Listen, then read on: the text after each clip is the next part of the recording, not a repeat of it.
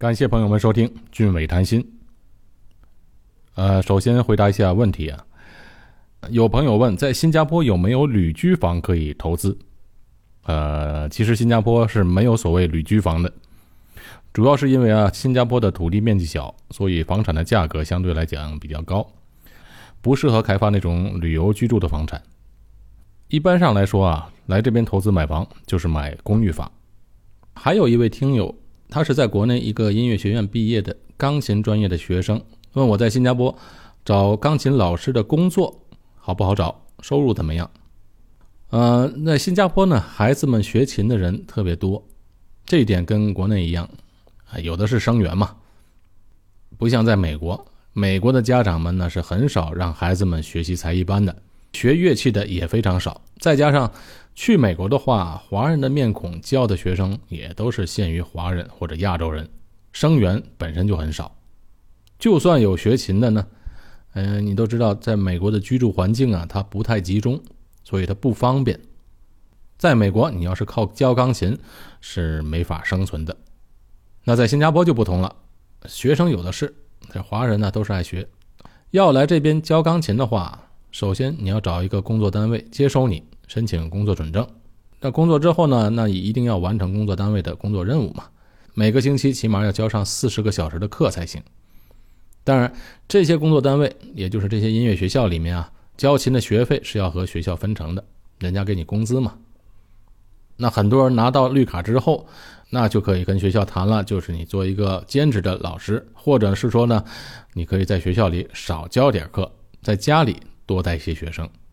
那时候你的学生呢就会越来越少，但收入反而是越来越多的。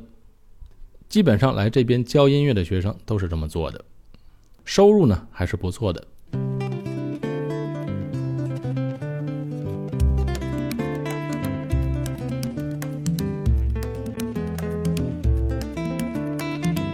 呃，今天我就给大家聊一下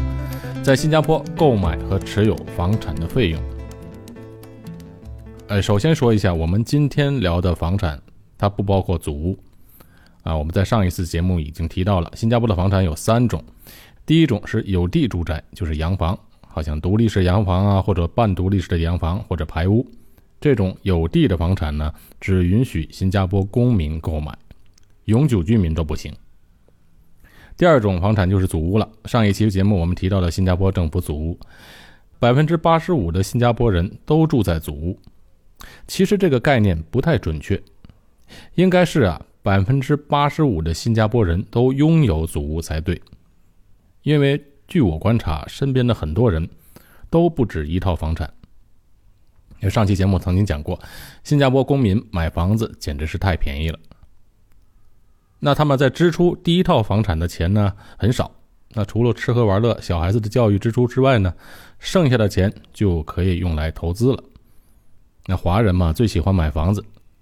但是呢，政府祖屋这个福利每个家庭只能享有一套，所以投资房就只能投资公寓 condo， 所以很多家庭都是住在祖屋，把公寓租出去，或者呢是住公寓把祖屋租出去啊。因为新加坡的外来人口多，租房子的人呢都是外来人，租金的收入还不错。所以最确切的说法是，新加坡有 百分之八十五 的人拥有祖屋，并不是住在祖屋。有地的房产和政府祖屋外国人都不能买。那今天我们只来聊公寓房，也就是 condo， 外国人可以买的房子。现在在新加坡，外国人来购买新加坡房产的最多的就是中国人。现在国内来的人的购买力非常强，全世界到处去买房子嘛。其次呢是印尼和马来西亚人，也都喜欢在新加坡投资房产。买房首先会有购买房屋的交易费用，房子买到手之后还要有一个持有房产的费用。我们先来说说交易的费用。第一就是印花税。新加坡的买房的印花税税率，哎，稍微有点复杂，它是这样算的。我们以一个一百万的房产来举例，首十八万按照 百分之一 的税率来算，那从十八万到三十六万就是第二个十八万，按照 百分之二 的税率来算。剩下的金额，也就是在三十六万以上的金额，都是按照 百分之三 来算的。对，有点复杂啊，就是这个房产价值一百万，第一个十八万按照 百分之一 来算就是一千八百，第二个十八万就是按照 百分之二 来算就是三千六百，剩下的钱呢就按照 百分之三 来算，就是一万九千两百块。这个算法我们就能看出来啊，他买的房子越便宜，交的税就越少。这个算法有点麻烦，我有一个简单的数学公式，就是你只要算总数的 百分之三 再减去五千四百块就可以了，就是这个房子的印花税。好比我们就刚才举例了一百万的房子， 百分之三 的印花税就是三万块，那减去五千四百呢就是两万四千六百， 两万四千六百就是这个房子的印花税。不过呢，这个只是目前比较正常情况下的印花税税率。现在外国人购买新加坡房产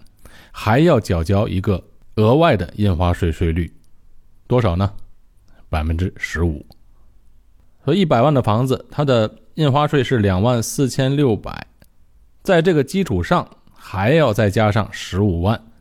作为这个总房产的印花税。所以你看这个税率是非常重的。为什么要交这么多的额外印花税呢？因为啊，就是在二零零八年经济危机之后吧，从二零零九年下半年开始，新加坡的房价就大幅度的回弹疯涨。政府当时为了控制房价的飞涨，连续颁布了多项的降温措施，但是都没起到多大的作用，一直到二零一一年才推出额外印花税的措施。那外国人买房需要缴交 百分之十 的印花税，后来这个额外的印花税又增加到了 百分之十五， 这才抑制住房价的飞涨。当然我在这里只提到外国人买房的一些降温措施，还有很多对于新加坡本地人买第二套房、第三套房产的一系列的限制措施，这些我们今天就不用提了。这个额外的印花税措施啊，是一个临时的房产降温措施，什么时候可以解除呢？哎，这两天报纸刚出来的消息，就是这个措施还没有达到预期的目标，短时间内不会解除。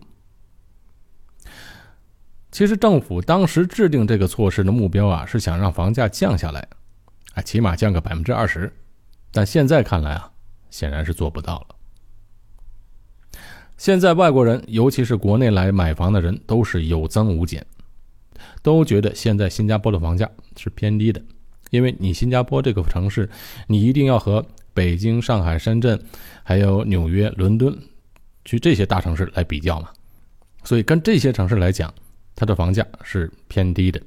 偏低的原因就是因为新加坡政府采取的这么多的降温措施来打压房价来造成的。所以你看啊，现在在北京买套房子，五环之内都没有五百万人民币的房子了。你看新加坡的房价，那一两百万新币买一个新加坡的公寓，比较起来就不算贵了。这么说吧，就算政府他今天就宣布解除外国人买房的限制，不用缴交 百分之十五 的额外的印花税了，那我估计房价马上就会上涨 百分之十五 甚至更多。所以啊，政府他心里非常清楚这一点，这就是为什么他不会这么轻易这么快的撤辣。除了印花税之外，呃，新加坡买房还有一个费用就是要缴交律师费了。律师呢，就是来处理买房或者卖房的所有的法律文件，买卖双方都要各自找自己的律师，律师的费用大概就是在三千块新币左右。再有就是中介费了，现在买房中介费呢，一般上都是百分之一，就是房价的百分之一，一百万的房子中介费是一万。那你要是买房之后你想出租这个房产呢，一般中介是这样算的，出租房产的费用啊，一般上都是一年的合约交一个月的租金，那么一般上这边租房的话都是两年合约，那就是交两个月的租金。不过这是可以商量的，真正租房的时候可以和中介商量啊，你看付一年好不好啊？啊，有时呢中介就会答应啊，就两年合约，你交一个月的租金就可以了。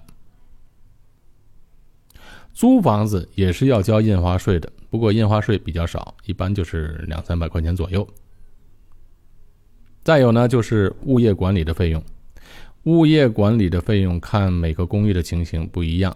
一般上来说越大的公寓，单位越多的公寓，它的物业就相对便宜一点，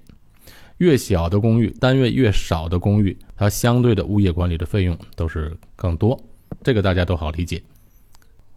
现在一般物业管理的费用都是在两百多到五百多之间吧，当然有一些特别豪华的公寓，它可能物业费会到上千左右，不过那个毕竟是少数。呃，我父母住的那个公寓的价钱呢，他们那个公寓的规模比较大，所以呢相对来讲物业费比较低，每个月的物业费是三百块钱。那三百块钱呢还包括两个停车位。持有房产呢还有一个开销就是房产税了。房产税和美国的算法不太一样，美国呢是按照房产本身的价值来算的，而且啊每个地方的税率不一样，最低也要 百分之一， 好一点的区都要 百分之一点五 到 百分之二。 就是说呢你的房子价值如果是一百万美金的话，你每年的房产税要交一万到两万美金之间，所以这个就不少了。新加坡的房产税呢相对来讲就少得多了，它的算法是按照每年的租金收益来算的，而不是按照房产的价值来算。它怎么算呢？政府呢就根据你所住这个区跟你相同的房产的一个租金收益来算，算出一个呢租金的平均数，再按照这个年租金的平均数的 百分之十 当作这一年的房产税。而且房产税在新加坡还分成自住和出租两个不同的税率，你自住的房子的税率啊还要少。其实啊在自住房产里的房产税啊少到可以忽略不计的，就好像我现在住的祖屋，去年的房产税才两百多块钱。当然祖屋算完了房产税之后呢，还会给出一大堆的折扣啊、补贴这什么的，反正啊就交了两百多块钱一年。